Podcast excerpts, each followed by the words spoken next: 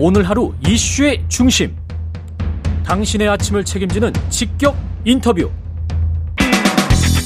여러분은 지금 KBS 일라디오 최경영의 최강 시사와 함께하고 계십니다. 예, 경제와 정의를 다 잡는 홍반장 KBS 일라디오 오후 4시를 책임지는 홍사원의 경제쇼 진행자 KBS 홍사원 기자가 새 책을 주관했습니다. 분노가 세상을 바꾼다. 예.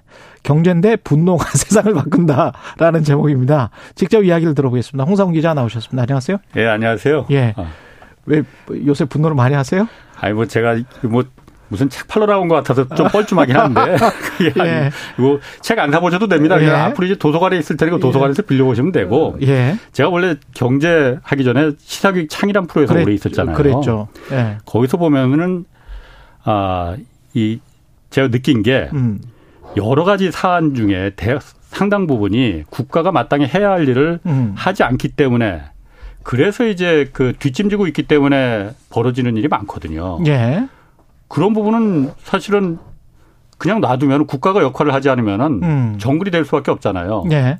그 분노 해지 바뀝니다. 그런데 요즘 세상이 이제 살만해져서 그런지 사실 우리가 분노의 그 DNA도 많이 잃어버린 것 같아요. 음. 특히 제가 취재하면서 느꼈던 그 진짜 분노해야 될 세 가지, 네. 그거를 한번 좀 이렇게 정리해서 뭐 분노해야 될세 아, 가지 어둡게 예. 좀 썼습니다. 예. 도이치모터스 주가 조작 사건이랄지 뭐 어, 7광구 사건도 있고 예. 그다음에 이제 부동산 재건축 재개발 이게 예. 세 가지가 있던데 정의롭지 못한 경제와 관련해서 이제 쓰신 거죠. 예. 예. 주가 조작 사건 같은 거는 뭐 자본주의 근간을 해치는 사건이니까 그렇죠. 가장 뭐 자본주의에서는 가장 싫어하는 사건 중에 하나인데 도이치모터스 주가 조작 사건은 취재를 직접 하셨었던 거잖아요. 그렇죠. 제가, 예. 아, 제가 당연히 취재했으니까는 그 부분에 대해서 그렇죠. 하는 거고. 예. 왜냐하면 지금 도이치모터스 사건에 대해서도 뭐 유일하게 뉴스타파 그 시민보만 계속 그 보도를 하고 있잖아요. 예, 시민보 기자만. 어. 예. 근데 사실 지금 시간이 그게 오래되고 그래서 예. 또 복잡하니까 예.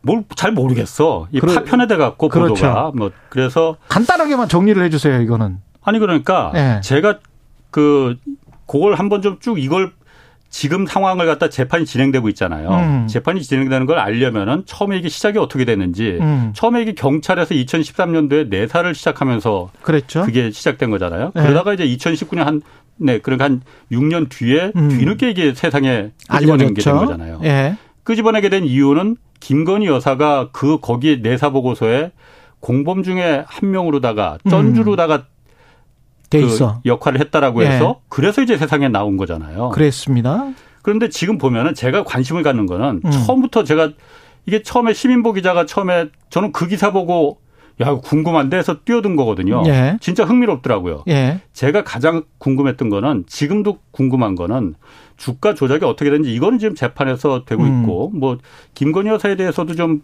저는 조사가 필요하다고 봐요. 그런데 음. 가장 궁금한 거는 2013년도에는 내사가 있었잖아요. 예. 그때는 범죄가 이거 아니다라고 수사가 내사 종결됐거든요. 음. 8년이 지난 2021년도에 이건 범죄다라고 해서 다시 기소가 되고 아, 재판이 됐잖아요. 예.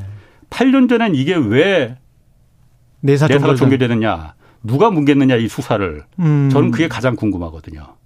그거는 아. 지금 어느 누구도 지금 뭐 검찰에서도 수사기관에서도 조사하지 않고 있고 생각해 보니 그러네요. 네. 네. 저는 그게 사실 진짜 문제 핵심이라고 보거든요. 물론 음. 간단할 수 있습니다. 음. 그냥 그때 내사한 그 경찰이 음. 우리가 흔히 말하는 엿받고 먹었을 수도 있어요. 돈 받고 그냥 예. 덮었을 수도 있습니다. 예. 아니면 누군가가 이건 뭉갰을 수도 있고 왜냐하면은 2011년도에 도이치모터스 주가 조작이 이제 성공을 했어. 음. 그리고 손 털고 박수 치고 끝냈습니다. 그 예. 공범들이. 그리고 2012년도에 김건희 여사가 윤석열 당시 이제 검찰 특수부 네. 부장검사와 결혼을 합니다. 네. 그리고 그 이듬해인 2013년도에 경찰로서 이걸 내사를 시작했어요. 그리고 거기에 김건희 여사의 음. 이름이 두 번이 적시돼 있거든요. 내사 보고서에. 네. 경찰은 그 당시에 김건희라는 이름에 대해서 관심을 안 뒀을지 몰라요. 음. 지금처럼 유명하지 않았으니까. 그렇죠. 그렇지만 내사라는 게 수사라는 게 올라가려면은 검, 경찰에서 내사를 한 다음에 수사 단계로 넘어가려면 검찰에 이제 수사 그렇죠. 지휘를 받아야 되잖아요. 유기적인, 예. 검찰의 그 내사 보고서를 보고했을 때 그 담당 검사가 특수부 부장검사 나는 새도 떨어뜨린다는 특수부 부장검사의 부인 이름이 음. 작년에 결혼한 그분 이름이 거기 적혀 있는 걸 보고서는 어떤 생각을 했을까라는 음. 부분이 드는 거거든요.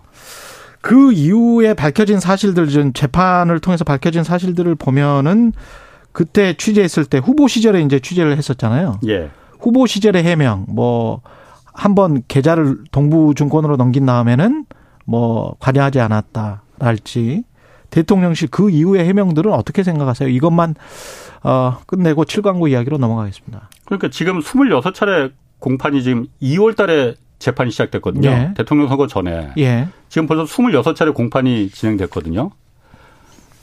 그런데 그 검찰이 공소장에 보면은 공소 사실에 이 김건희 여사의 계좌가 6개가 이용됐다. 음. 그리고 범죄 일람표에 김건희 여사가 그때 어, 그이 계좌가 음. 어떻게 범죄 이용됐다는 게 쭉 적시가 돼 있잖아요. 예.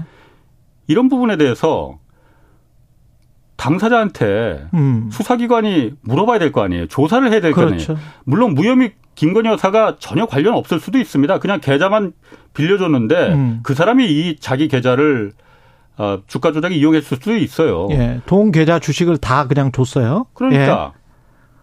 그 그런지 아닌지 음. 이래서 이러이러해서 김건희 여사는 무혐의다라는 음. 걸 조사를 하고 밝혀줘야만이 저희 같은 사람도 궁금하지 않을 거잖아요. 그렇죠. 왜 그게 없냐 이거지. 다른 음. 사람들은 지금 8년 전엔 죄가 아니었던 게 지금은 죄가 돼 갖고 다 기소돼서 재판을 받고 있는데 음. 왜 거기 유독 그 중요한 쩐주로 작용했다는 김건희 여사에 대해서는 어떤 조사도 왜 하지 않느냐. 음. 알겠습니다.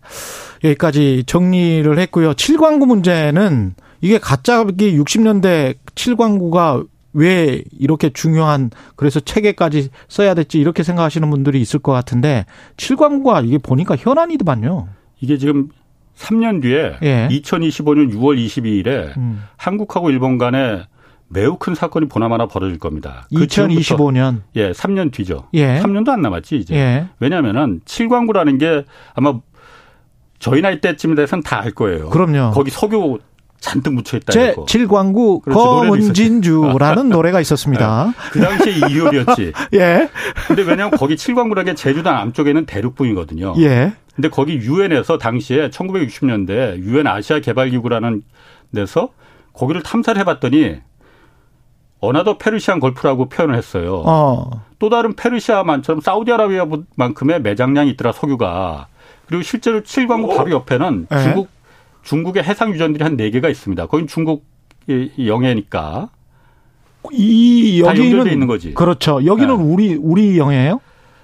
애매합니다. 애매해요? 그런데 어쨌든 그 당시에 음. 그 당시에 해양법상으로는 우리가 이걸 주장할 수 있어 갖고 당시 박정희 정권이 여기 우리 땅하고 선언을 해버린 거예요. 그러니까 일본이 사실 거리상으로 보면 일본에 조금 더 가깝거든요. 예. 그러니까 일본이 참수가 있나 그러니까 그런데 그 당시 국제법으로 보면 하여튼간에 어, 우리 거였어? 우리 거였어. 예. 그러니까는 그러니까 노래까지 나왔겠죠. 어, 야, 예. 그 어떻게 오키나와 바로 앞에 있는데 한국 거야 이게. 예. 반반씩 나누자 해서 거기서 뭐 나오면은 음. 속이 나오면은 반씩 나오기로 한일 공동개발 조약을 맺었어요. 그때 1978년이야. 78년에. 근데 그게 50년간 유효한 조약이거든요. 음. 2028년 6월 22일이 조약 만료일입니다. 그런데 아, 중요하네. 만료되기 3년 전에 예. 한국하고 일본 간에 서로 야 이거 더 이상 조약 우리 연장 안 할래 하고 통보하게 돼 있거든요. 할 거냐 안 할 거냐 연장을. 그게 2025년 6월 22일입니다. 그런데 일본은 보나마나 조약을 통 연기를 연장을 안할 가능성이 100%입니다. 제가 봤을 때는. 왜냐 혼자 먹으려고 나올 것 같으니까. 중간에 국제 해양법이 좀 바뀌었거든요. 그래서 그래서 그 바뀐 해양법으로 보면은 칠광구 전체가 다 일본께 돼 버리는 거예요. 해역 조정이 돼 버린 거네. 네. 일본이 그걸 안 거죠. 그래서 그 당시에 1970년대 한 일곱 군데 시추를 했어요. 예. 일본이 훨씬 더 기술이 앞서고 자금이 그렇죠. 있으니까 일본에 예. 다 의지를 했죠, 우리는. 음. 당연히. 그래서 조약도 맺은 거고 반반씩 나누자 해갖고. 예. 그리고 거기서 한 세 군데서 뭐 경제성이 떨어지긴 하지만은 석유와 천연가스가 발견되긴 했대요. 음. 근데 그 다음부터 해양법이 바뀌면서 일본이 딱, 어, 이거 땅 속에 있는 석유가 어디 도망가는 것도 아니고 이거 50년만 기다리면은 아, 나도 보자. 다올 거되네. 그때부터 다 철수를 해버립니다. 아, 여기 경제성 없어, 더 이상. 그래서 지금까지 1986년에 다 철수를 해버렸거든요. 그래서 시간이 흘러 흘러 지금 거기는 시추는 고사하고 탐사조차도 한 번도 못하게 그 조약이 돼 있거든요. 양국이 같이 하게 돼 있어 무조건. 지금 발전된 기술로는 충분히 탐사와 시추가 가능하겠네. 아니 그러니까 없더라도 예. 음. 아라는 보고서는 조사는 그렇죠, 해보고서는 그렇죠. 포기를 해야 될 거 아니에요. 예. 일본은 무조건 없다. 그러니까 거기 우리 안 들어간다. 그럼 한국만 들어가면 되지 않느냐? 어. 1978년에 맺은 그 조약이 양국이 공, 서로 합의하고 악수해야만이 들어가게끔 돼 있거든요. 그래서 못 들어가는 거죠. 그래서 지금 30년 넘게 거기는 손도 못 대보고 그냥 시간만 흘려보내고 있습니다. 그러면 2025년에 우리 그 되기 전에 우리 연장하자 그러면 되는 거 아니에요? 한국 정부가? 일본이 반대를 일본은 보나마나 폐기할 거라니까요. 아 그러면 안 되는 거예요? 그러면 끝나는 겁니까? 일본은 이제 국제 재판을 끌고 가겠지. 그래서 대륙분 여기 경계선을 갖다 교통 정리를 해다오 그러면은 일본 그러면 다될 거다. 그러면 일본에게 100% 유리하다. 그럼 일본은 자기가 혼자 개발해서 다 이걸 왜 한국하고 나누겠느냐 이 속셈인 거죠. 그러면 한일 정상회담 의제가 돼야 되네 이게. 제가 주장하는 게 그 해결 방안은 예. 시간이 흐를수록 불리한 건 우리입니다. 이제 3년밖에 안 남았는데 음. 3년 뒤엔 분명히 일본이 조약 파기를 선언할 거거든요. 이거를 핸들링하는 기관이 외무부 외교부거든요. 예. 외교부에서 할 일을 안 하고 있습니다. 뒷짐 짓고 그냥 시간만 내, 내 이거 국제조약국에서 예. 핸들링 하는데 내 임기 동안에만 이게 조용히 언론에서도 모르고 잠잠해지고 음. 국민들도 모르면 된다. 음. 뭐 이런 것 같아요. 자 그러면은 정말 중요한 문제군요. 외교부에서 이거 해결할 문제가 아닙니다. 음. 어차피 지금 한국과 일본 간에 조만간 이제 정상회담도 있을 테고 예. 나머지 한일 간의 현안은 위안부 문제나 강제징용 문제나 과거의 문제입니다. 이거는 거기 석유가 있을지 없을지 모르겠지만은 그렇죠. 유엔에서 another Persian Gulf라고 했으니 어. 한국과 일본의 젊은이들 우리 아들 딸들의 미래가 달린 문제 아니냐. 이거 정상회담 의제로 격상시켜라. 일본은 물론 반대할 겁니다. 예. 그렇지만은 그걸 꾸준히 계속 우리가 요구해야만이 그렇죠. 나중에 이게 국제 재판으로 가더라도 우리가 할 말이 생기는 거예요. 아주 중요한 한국이 계속 뭔가를 요구를 했다. 일본한테. 그런데 일본이 계속 뭉갰다. 여기까지 듣겠습니다. 분노가 네. 세상을 바꾼다를 출간한 나머지 재건축 재개발 내용도 있습니다. 예. KBS 홍사훈 기자였습니다. 고맙습니다. 네, 고맙습니다. 예. KBS 일라디오 최경영의 최강의사 1부는 여기까지입니다.